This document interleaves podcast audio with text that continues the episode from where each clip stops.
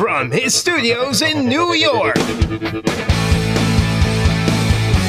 It's time for Wake Up Call with Dan Tortora, where sports meets life.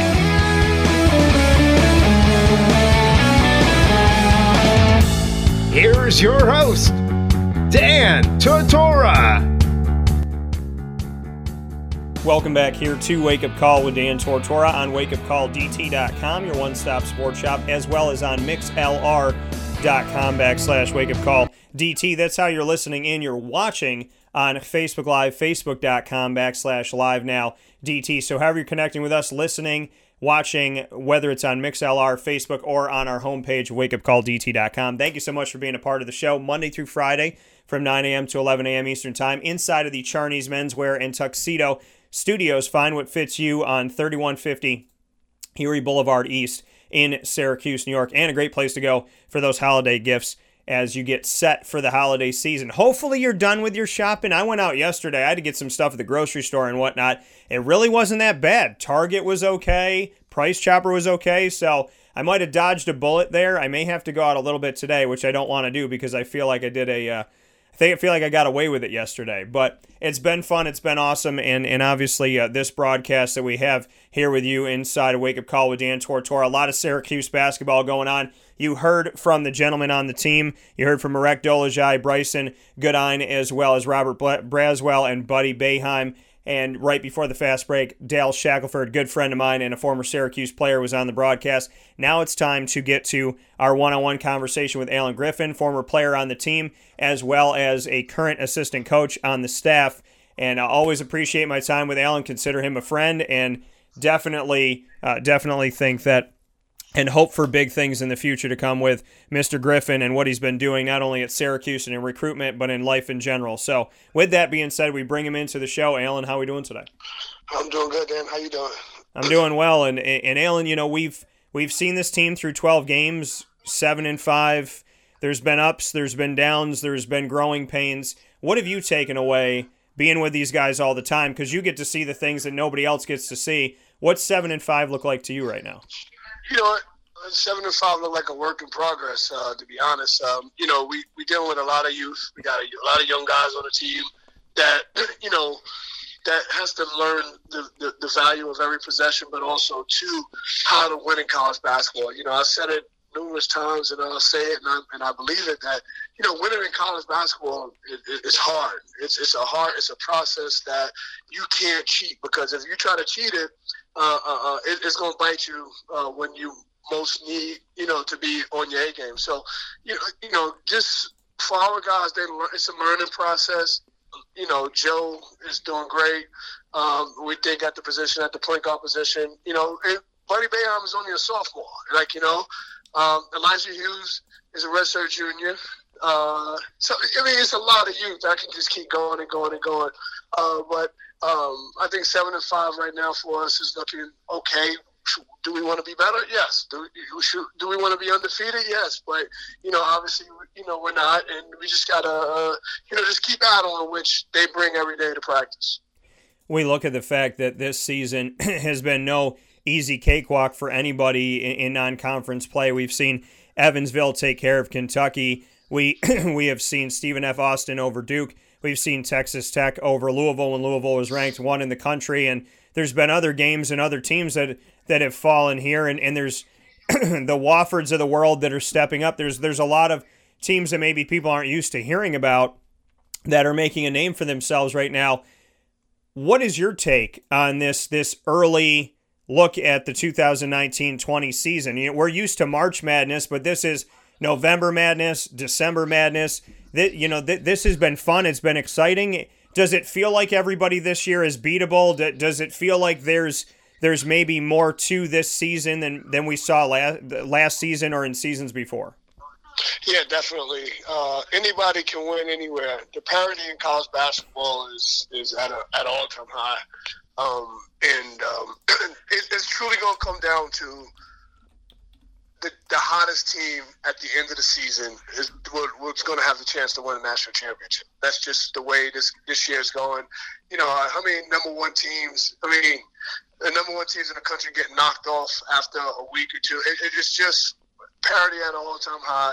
You know, teams are going to beat each other up in the uh, in conference play right now. It's just going to be a lot of madness. It's already a lot of madness, and uh, this this NCAA tournament probably probably will be one of the best ones in the uh, in recent times. Do you attribute this to the fact that you know some of these schools that, that, that people aren't used to hearing about the Evansvilles, the Stephen F. Austins, the the Woffords, and a team that you know even people do hear about a lot more now in, in a school like Gonzaga but I'm going to group them in this because of what's going on. That there are schools where people are staying three years, four years, or getting their education. Is is this creating the parity? Is this in, in your mind a big part of it? That that there are so many schools that maybe we don't talk about that don't have the one and done. They have the opposite. There's a maturation process. These guys play with each other for three or four years.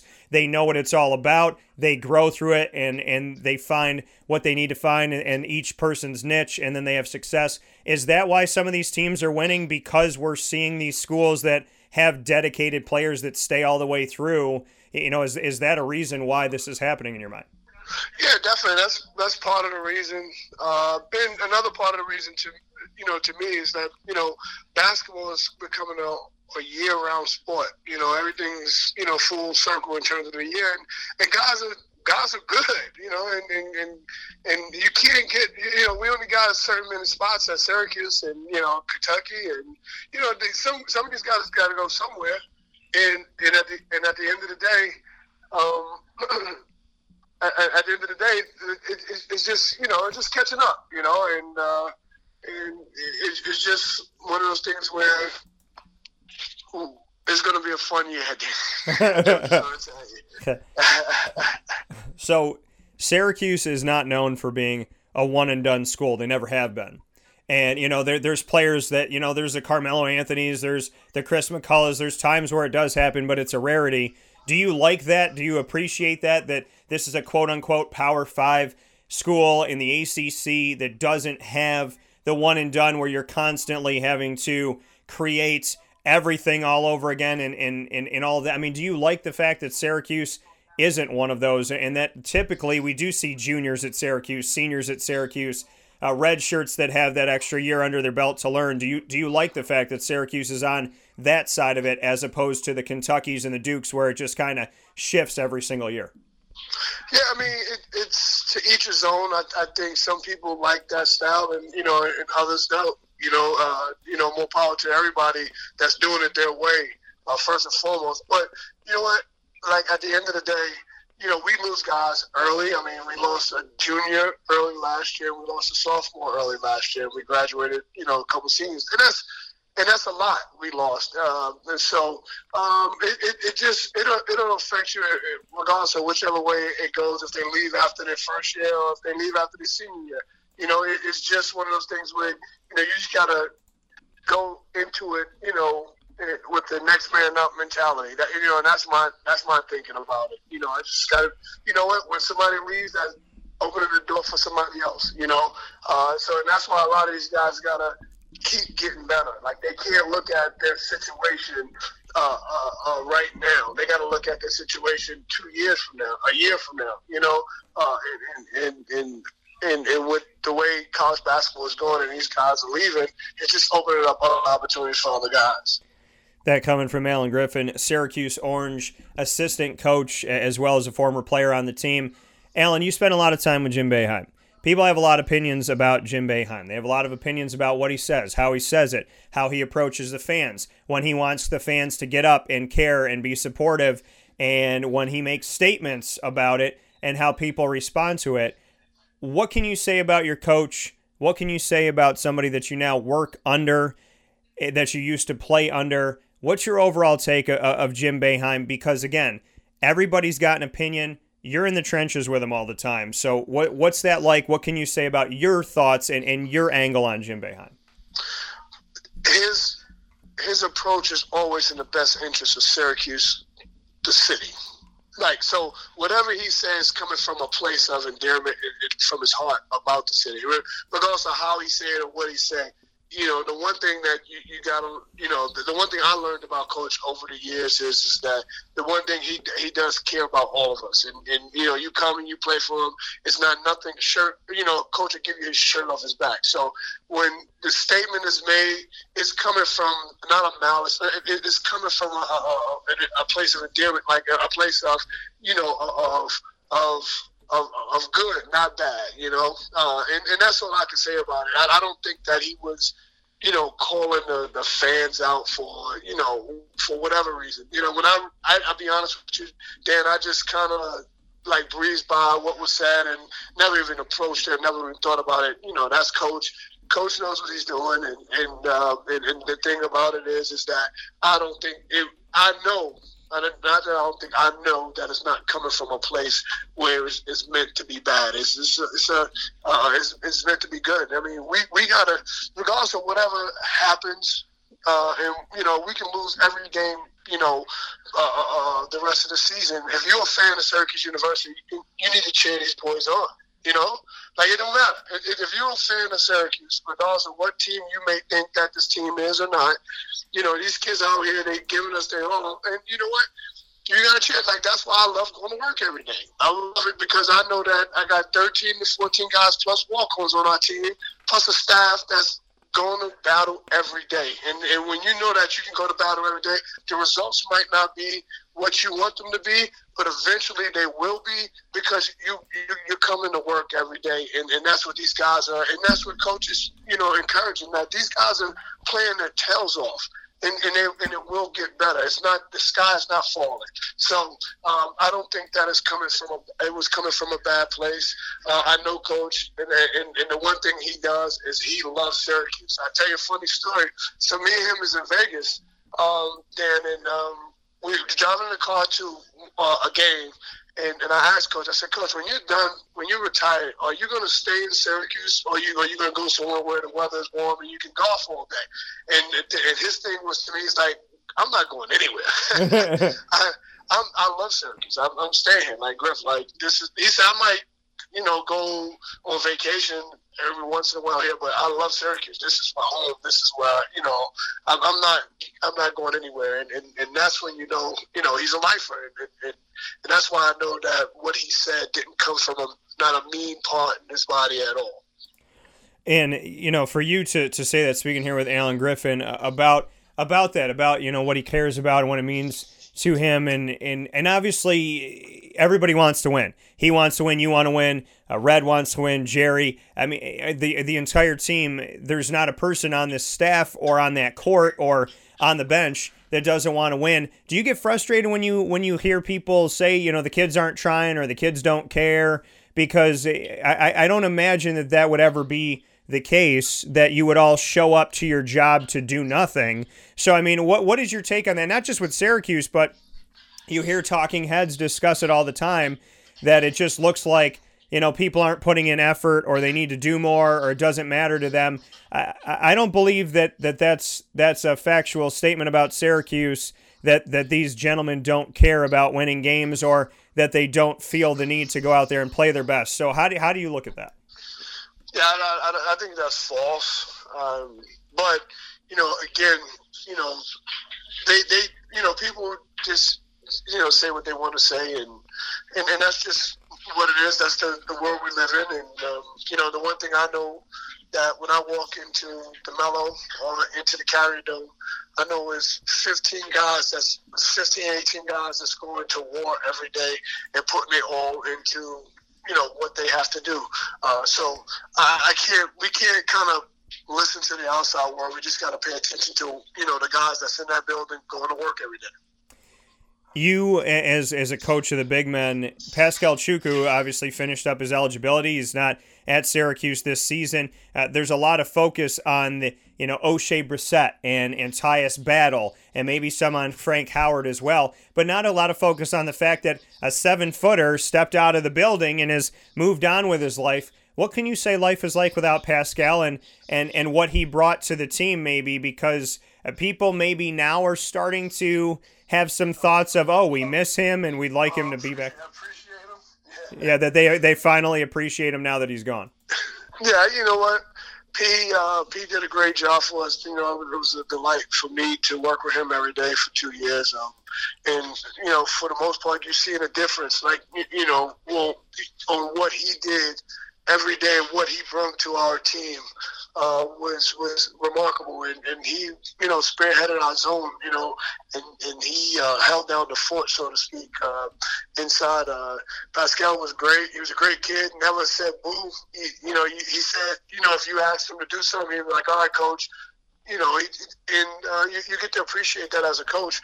But you know, from a from what he brought to our team and, and, and our, especially our defense, um, you you can't you can't make it up. Um, you know, defensively blocking shots, being one of the top shot blockers in the country, to even rebounding. Uh, he was a, a, handful to, to block out. Yeah, he maybe, you know, he maybe weighed 150 pounds, but he, you know he he was able to be around the rim because of his height and his length. That you know you had to pay attention to him.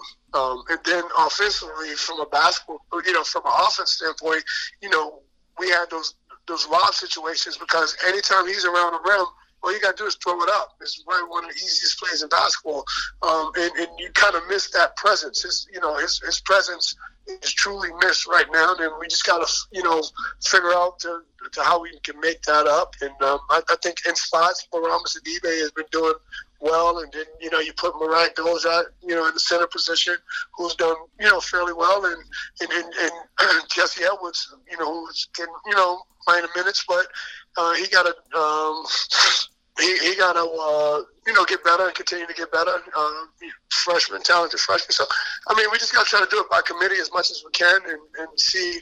Um, you know, it could be a different guy a, a game. So we just got to just kind of keep it going. What does that room look like for you uh, of these bigs? Like you said, when when Marek steps into the center position, and you know, and outside of that, you know, when you see what Marek is doing, and, and then you have Jesse Edwards stepping in as a true freshman. You have Bourama, who's who's obviously uh, back here, has been with the team for the last couple seasons, and then John Bol Ajak, who we haven't seen yet. You know, and, and as he you know gets gets gets better, gets well, finds his place. What does the room look like to you? What can you say about the talent and and maybe a little bit more about John Bol Ajak because fans don't really know what to expect? You know, I mean, the, the, the you know, time will tell. Uh, these guys, again, you know, these, these guys need you know reps and opportunity, and, and, and once those opportunities come, they they uh, they'll just uh, uh, get better with, with, those opportunities. But you know, time will tell. That's that's the one thing I would say. I, I don't think that you can just uh, uh, uh judge them off of you know the, the sample size right now, this sample size, and uh, I'll say about uh, John. John is an enthusiastic player whose his best quality is his mind. He can really, really think the game. Uh, he, he, has a physical uh, uh, uh part to to him, uh, and you know, and obviously he just got to continue to get better in, in this game. But um, again, you know, Dan, like the future, you know, will tell, and the, the future will hold, you know, some some good things that happen for that position. That coming from Allen Griffin. Allen, before I let you go, it's the holiday season, Christmas season what do you do? What do you look forward to? How do you celebrate? What can you tell me about how you're going to be spending a few days this week? You know what? Just relaxing. Uh, we got a couple of days off, so just relaxing. Uh, you know, uh, that's it really. Uh, just trying to take a step back. And when you get a chance to do that, do you feel that you know what works for you? You know, when when you're trying to figure things out on the basketball court, when you're trying to maybe figure things out in your personal life or life in general. does that take a step back work? And, and what does the take a step back to see kind of what everything's going on? How, how does that work for you? Because for everybody, it, means a different thing. So, what is your step back? My, my step back is totally just one or two days, just not thinking about basketball, just, you know, focusing on f- friends and family and, and just, uh, just kind of just take it easy, you know. And I, I don't know, like I just don't try to think about. Uh, I mean, it's hard because you know it's my job, it's, it's what I love. So, um, I can't just totally not think about it, but I try to not think about it as much as possible and just and just uh, just chill, you know, and, and, enjoy life. Life is short, man.